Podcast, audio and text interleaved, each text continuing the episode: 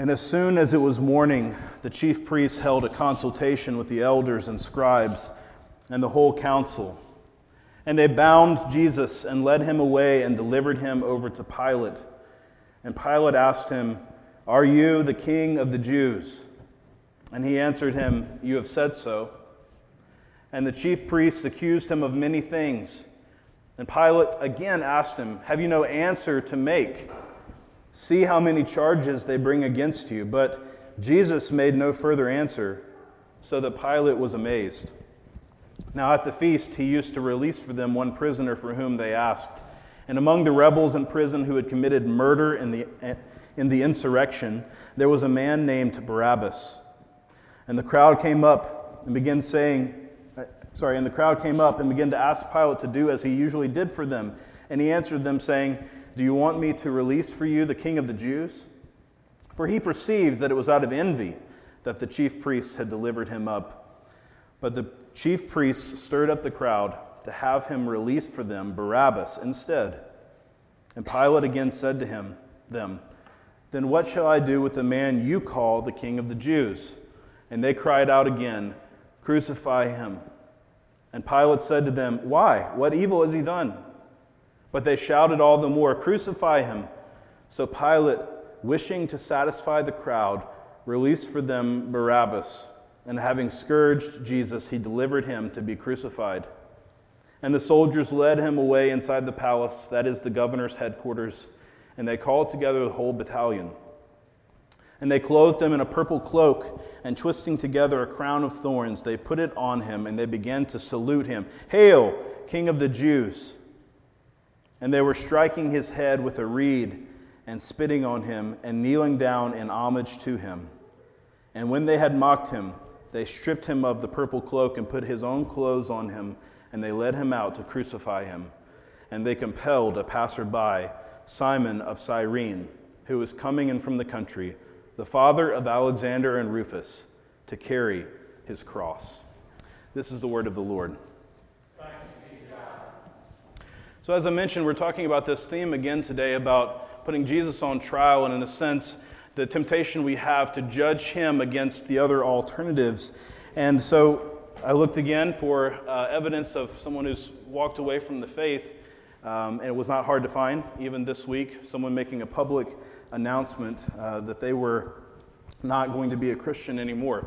And this time it was uh, Jon Steingard, who is the lead singer of the Christian band Hawk Nelson, uh, who made an announcement this week. I, I don't know Hawk Nelson, um, never heard of them before, I'll admit, but he went to Instagram and put out a, a series of images, his kind of manifesto on, on why he is not a Christian anymore.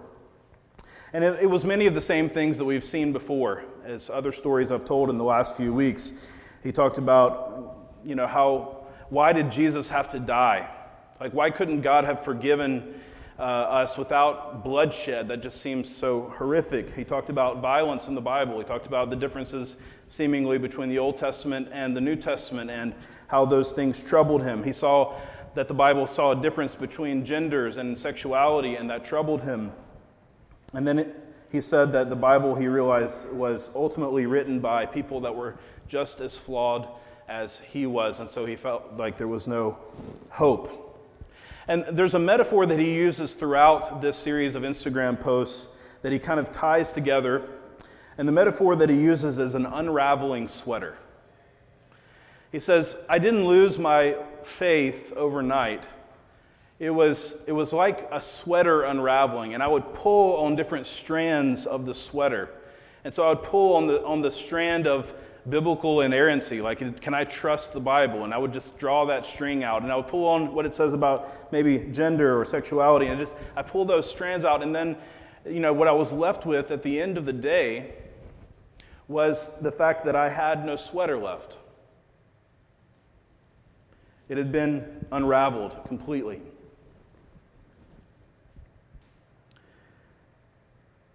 He admits in the post that he waited to give this announcement until his band isn't touring anymore. Because now, quote, he said, in a bit of honesty, which I think was great, now I have less to lose by making this announcement. This is the way that he ends what he says on this public post. He says, What matters is that I finally worked up the courage to tell my story, to share my deepest truth. And that feels like freedom too. And then he ends with this It's going to be 72 degrees here in San Diego today. The sun is shining. It's a beautiful day. No sweater needed. You see what he's saying there? I, am warm enough. I'm warm enough. I have what I need. I don't need Christ anymore. I'm good without it. It's just this covering that I wore for a while, and now I don't need to wear it anymore. Now, my reactions to this this week were ranged from very cynical to then very convicted. So, the cynical side of me, when I first read this, thought, and still think on some level, this is just so profoundly ungrateful, right? This guy grew up in a Christian family. He has 11 Christian parents. His, his dad was a pastor. His grandfather was a pastor. He grew up in a warm community he was, that loved him. Then he had a career based on you know, Christian convictions. He, he sang to hundreds of thousands of people and, and who adored him and who were grown in their faith by him. And then he retires from Christian music, and then he says, I'm, I'm good. I'm good with this. What if you weren't born into a loving family? What if you've been born on the streets? What if you didn't have a community around you? What if you didn't have people who loved you? What if you didn't have the moral framework that you grew up with? Would you still say, I don't need a sweater? Or would the world perhaps be a bit colder than you remember it being? Maybe if you didn't or couldn't possibly ever live in San Diego.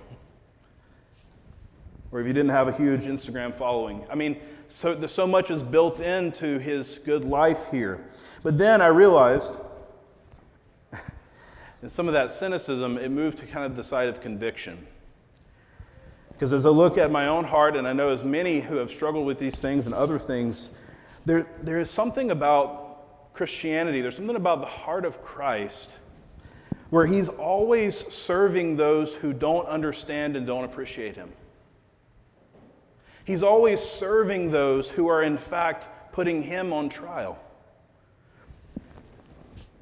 While we were yet sinners, the Bible says, while we were sinners, Christ died for the ungodly. He didn't wait for us to appreciate him before he laid down his life for us. And so, what is happening here in this ungratefulness is something that happens in all of us because we tend to treat Christ sometimes like he's somebody that we can evade, or someone that we can ignore someone that we can even make fun of or walk away from, and yet what he has done for us, as shown in this passage, is amazing, beyond amazing. He is beaten, judged, mocked, reviled for the people who don't understand that he's doing those things for them, for the sake of the world. Nobody seems to get, and which is often true for us, how significant what he did for us was. There is something deep in the heart of Christianity where he is always serving those who do not appreciate him. How many of us are ungrateful? We find ourselves evading Christ, resenting him, maybe sometimes just flat out ignoring us. The one who gave everything for us, we hold at arm's length. And so the goal for us today is to just come back into some gratitude and to some submission to who he is. And so, the, the two movements I want us to see in this passage are this we need to see what he endured, and then we need to examine how we respond. See what he endured, and then examine how you respond to that. Because, as is typical in Mark's gospel, there is kind of the presentation of Jesus, and then there's the what do you think? And it's written throughout this. So, first, we need to see what he endured. This was not some ordinary death. What did he endure? Three brief things. First, this is what he endured. The God who speaks is silent. The God who speaks is silent. Verse 1 of chapter 15 As soon as it was morning, the chief priests held a consultation with the elders and the scribes and the whole council. What are they consulting about? They are consulting about the best possible way to present Jesus to the authorities so that he will be killed. They, they do not have the authority themselves to take Jesus' life because they're under Roman rule, so they're con- consulting with one another. What's the best way that we could get him killed to present him to Pilate? So then they bring him to Pilate. Pilate says, Are you the king of the Jews? And he answered him, You have said so. That's the only answer he gives. And in a previous passage, when he's on trial with the Jews, he only gives one answer as well. And the only time that he answers is when the chief priest puts him under oath and makes it legally binding. And then Jesus is not going to disobey the law. He says, Are you the Christ, the Son of the Blessed? And then Jesus says, I am. And that's when they tear their clothes and they say, What further proof do we need? And they bring him to Pilate. Just one answer from Christ. And then Pilate asks him this, and he gives him one answer You have said so. Less clear than the first answer he gives to the Jews. It's an enigmatic answer. So you say, that's basically what it says. So everybody is saying. What he means, of course, is this I am the king of the Jews, but not in a sense that you would recognize, not in the way that's going to be played out with what's about to happen. And then he is silent. Have you no answer to make? Pilate says. See how many charges are brought against you. Jesus made no further answer, so that Pilate was amazed. He's silent before his accusers. Whereas Isaiah 53 had prophesied, as a lamb before its shearers is silent, so he opened not his mouth. As an old spiritual song says, he never said a mumbling word. He didn't speak up in his defense. And Pilate is amazed because Pilate is a judge. He's used to seeing men and women cry out for their lives and beg and flail around. And Jesus just sits there in silence and doesn't say anything in his own defense. And Jesus is silent, you need to see, he's not just a man who has a defense, i.e., that he is sinless, and therefore could prove that, he, that the charges that were brought against him were false. These charges of insurrection, that he's going to try to overthrow Rome. It's not just that he has a defense and chooses not to use it. That's, that's on, a, on a human level. That would be an amazing thing. But on the divine level, he is the God who speaks. John chapter 1 In the beginning was the Word, that is Christ. And the Word was with God, the Word was God. By the word of his power, he created the whole universe. And so it is so significant, it's so much more significant than just a silent, accused person. He is the God who spoke everything into existence. Do you see what he endured? More than silence. It's the silence before the accusers whom he spoke out by the word of his power. He created these people who accuse him by his word. And yet, as 1 Peter 2 tells us, when he was reviled, he did not revile in return, but committed himself to the judge who judges justly. Do you see what he endured? The God who speaks is silent. Secondly, the judge who rules is wronged. He's already been judged by the Sanhedrin, the elders of Israel, in an illegal trial, by the way. An illegal trial. It was illegal in five ways. The, the, elders of Israel were not supposed to meet at night. They did meet at night. They weren't supposed to meet during a feast. These are the biblical laws, by the way. They were not supposed to meet during the feast, but it was Passover.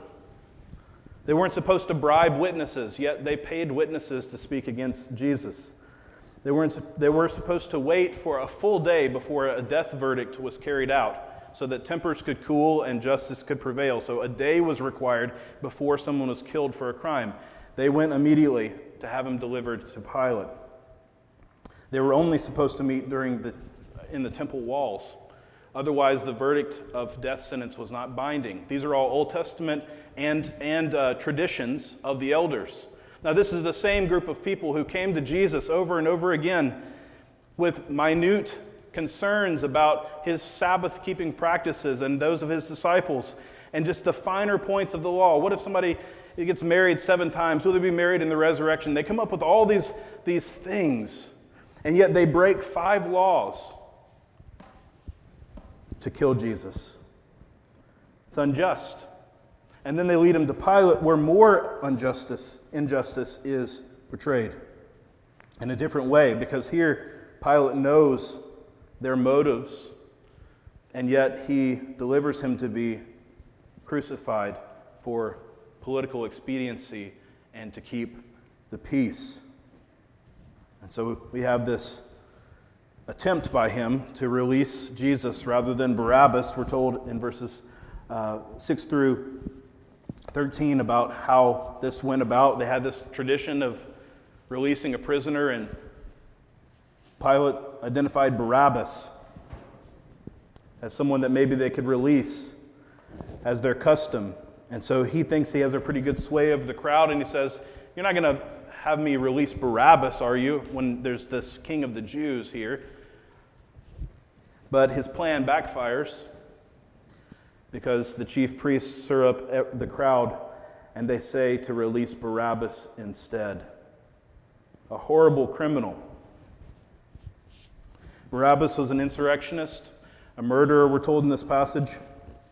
And so, of course, as this, the whole passage is just dripping with this irony, because they accuse Jesus of political insurrection, and everybody knows that it's a sham. Both the people who accuse him of it and Pilate, it says in verse 10, that he perceives that they did it out of envy. He knows it's a sham. So do they. They, they invented the charge. And yet they're willing to release an actual political insurrectionist in order to kill Jesus. And everybody knows it's a sham. Pilate does.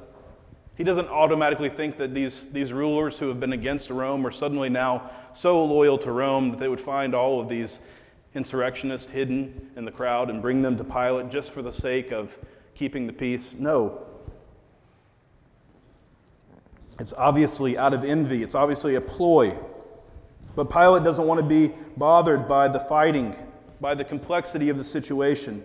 He is interested in Jesus, and if you read the other Gospels, you see how interested he is actually in Jesus. He's very interested in Jesus.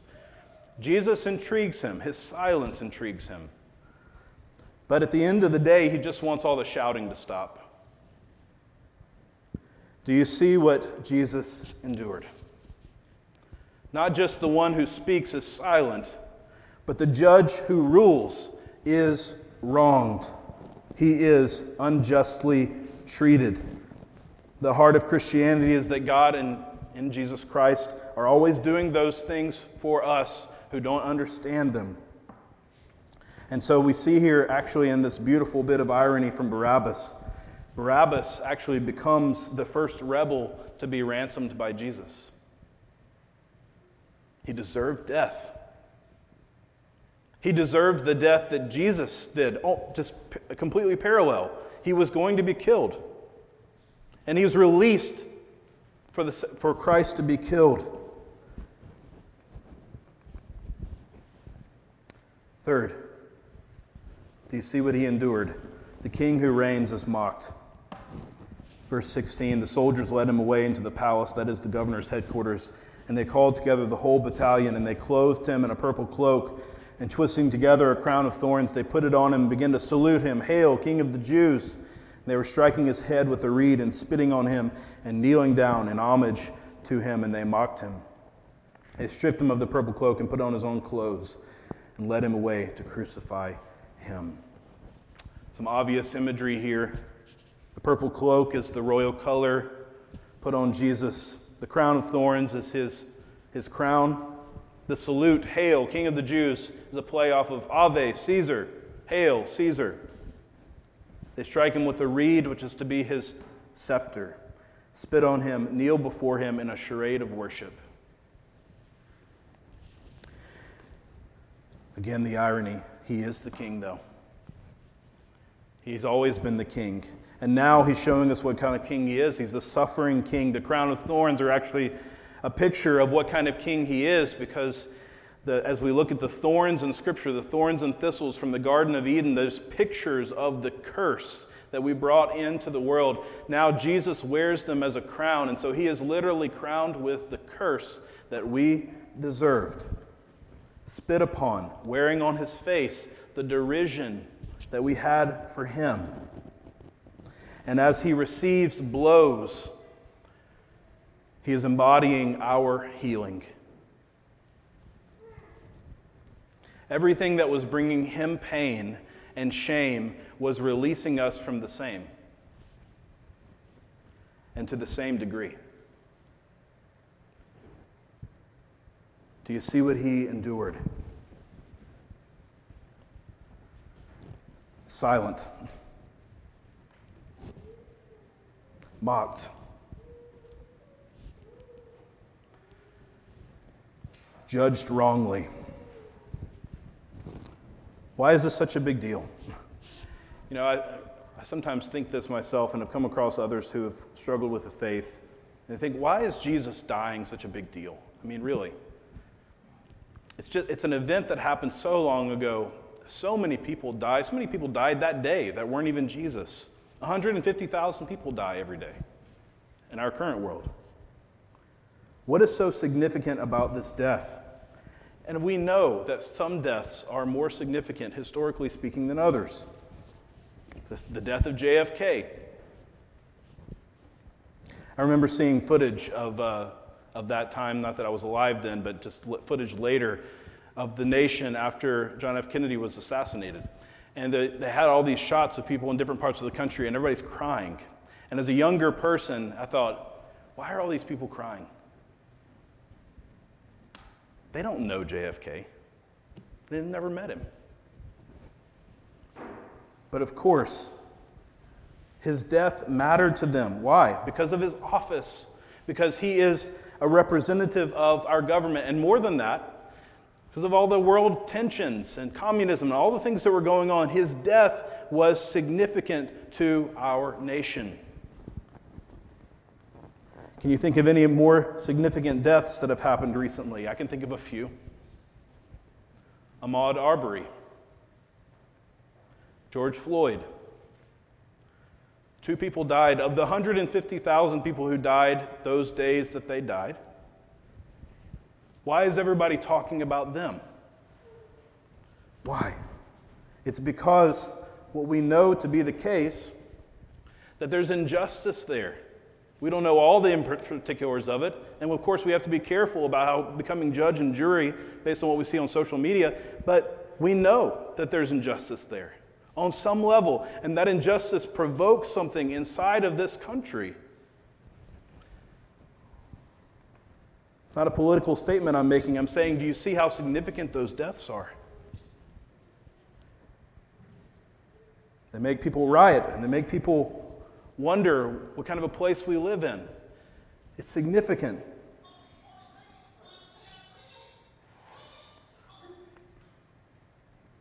So, what if the death that happened on this day was the most significant death of all? What if the injustice was so great that it messed with the nature of reality? Because that is the death of Christ You can think of no higher office than the king of all the earth, much higher than JFK.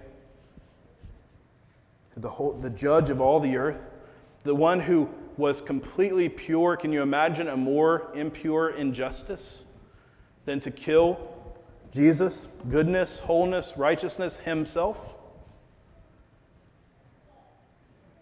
And what if that death was not only endured because of what happened historically, but planned? for the salvation of the whole world, so that those of us who, by nature and by preference, hold him in contempt in this trial are actually the ones who are embraced by him, the ones who don't understand what he's done for us. Do you see what he endured? Now examine how you respond. There are plenty of responses in this passage from Jesus on trial. There's first of all scoffing. And we can easily do that. We can easily write off this as something insignificant, as something historically old and out of date for us, maybe even something that is limiting and, you know, just false. And there are an increasing number of people who are willing to deride Christ. I mean, their books are everywhere, their manifestos can be found on social media. And people are often saying, I just don't need this guy. I don't need this sweater. And so the crowd here has figured out that Jesus isn't going to do for them what they thought he would do. And they turn on him and they scoff at him and they mock him. And of course, to those of us who do that, the, the message this morning is to beware. You put on trial the judge of all the earth,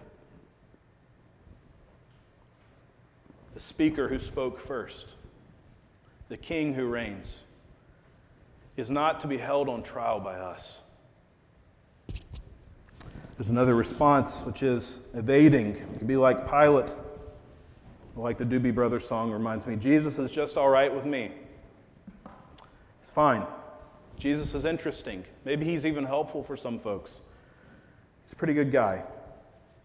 I know he's helped a lot of people. I know faith is important to a lot of people, and people say these things. But the moment that following Jesus means a challenge to my worldview or a costliness to me, that we're not willing to follow him to that place, like Pilate. It just says, I'm out. I wash my hands of this. The moment that Jesus is costly to our reputations, to the sin patterns that we hold dear, to our time, our talent, our treasure, then we walk away. And what about all those people who aren't in this passage? Maybe they didn't care enough to, go, to join in with the chief priests and the scribes and yell at Jesus and say, Crucify him. Maybe they took their children off to the side when they realized there was a big commotion going on. And they just decided not to be there. They took one look at the political and the religious tension. They said, We're not going to mess with that. There are many of us who feel like there isn't a need for us to take a position on Christ. He just kind of is there. But then there's the response of the faithful, which is sharing with Christ, sharing in his suffering.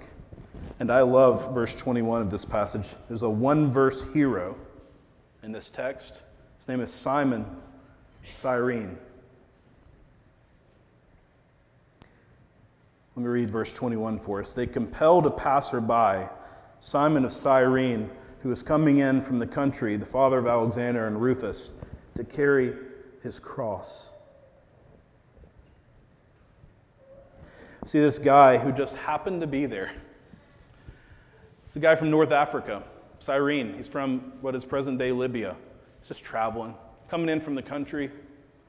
And he gets roped into this whole scene and he carries the cross of Christ. He's compelled to. He probably didn't want to. And he's literally crossing paths with Jesus, probably for the first time. It just says it coming in from out of the country. He doesn't know what's going on here. This isn't his country. He just happens to be there, and he is compelled to carry the cross of Christ. And we know, or almost certainly we know, that it changed his life forever. How do we know that? Well, first of all, we know his name. We know his name. Why do we know his name? No, the, the, the guard didn't say, Simon of Cyrene, take up the cross. He said, You, take up the cross. Pointed to this random person. But he didn't become random. We even get his children's name, Alexander and Rufus. Why? If this is just some passerby, why would Mark include the names of his children? The obvious answer is because he became known to the early church. You know Alexander, you know Rufus, right? Their dad was the one who carried the cross of Christ. He bore it on himself and it changed his life. How did that conversation go when he got home to, to northern Africa and he just said, I just witnessed this thing and I carried the cross of this man. And everybody was saying that he said he was the king, but he didn't say anything about himself. He just stood there and he took it. And you know, the thing is, I believe that what he said was, what they said about him was true. I believe that. And he told his children about it, and his children helped start the early church in Africa, literally redeeming the Gentiles, those who delivered him over to be crucified. This moment is a picture for us of what eventually happens that the gospel of Jesus Christ and his death spreads to the ends of the earth so that passers by, like us in Phoenix, Arizona, who have no right to this story by birth, can hear what he has done for us, can see what he has done for us, and we can be compelled in our hearts to take up the cross and follow him.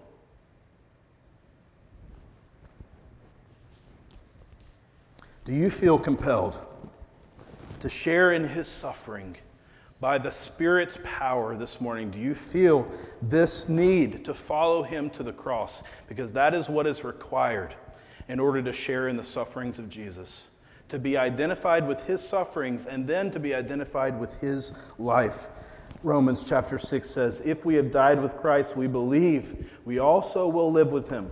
We know that Christ, being raised from the dead, will never die again. Death no longer has dominion over him, for the death he died, he died to sin once for all. But the life he lives, he lives to God. So you must also consider yourselves dead to sin and alive to God in Christ Jesus. We have an opportunity to share in his sufferings to say no to sin and following a way that is different from Him, and to be burdened in the same way He was over this sin, and to follow Him then into life on the other side. Do you see what He has done? Now, what does it do in you? What is your response? Let's pray.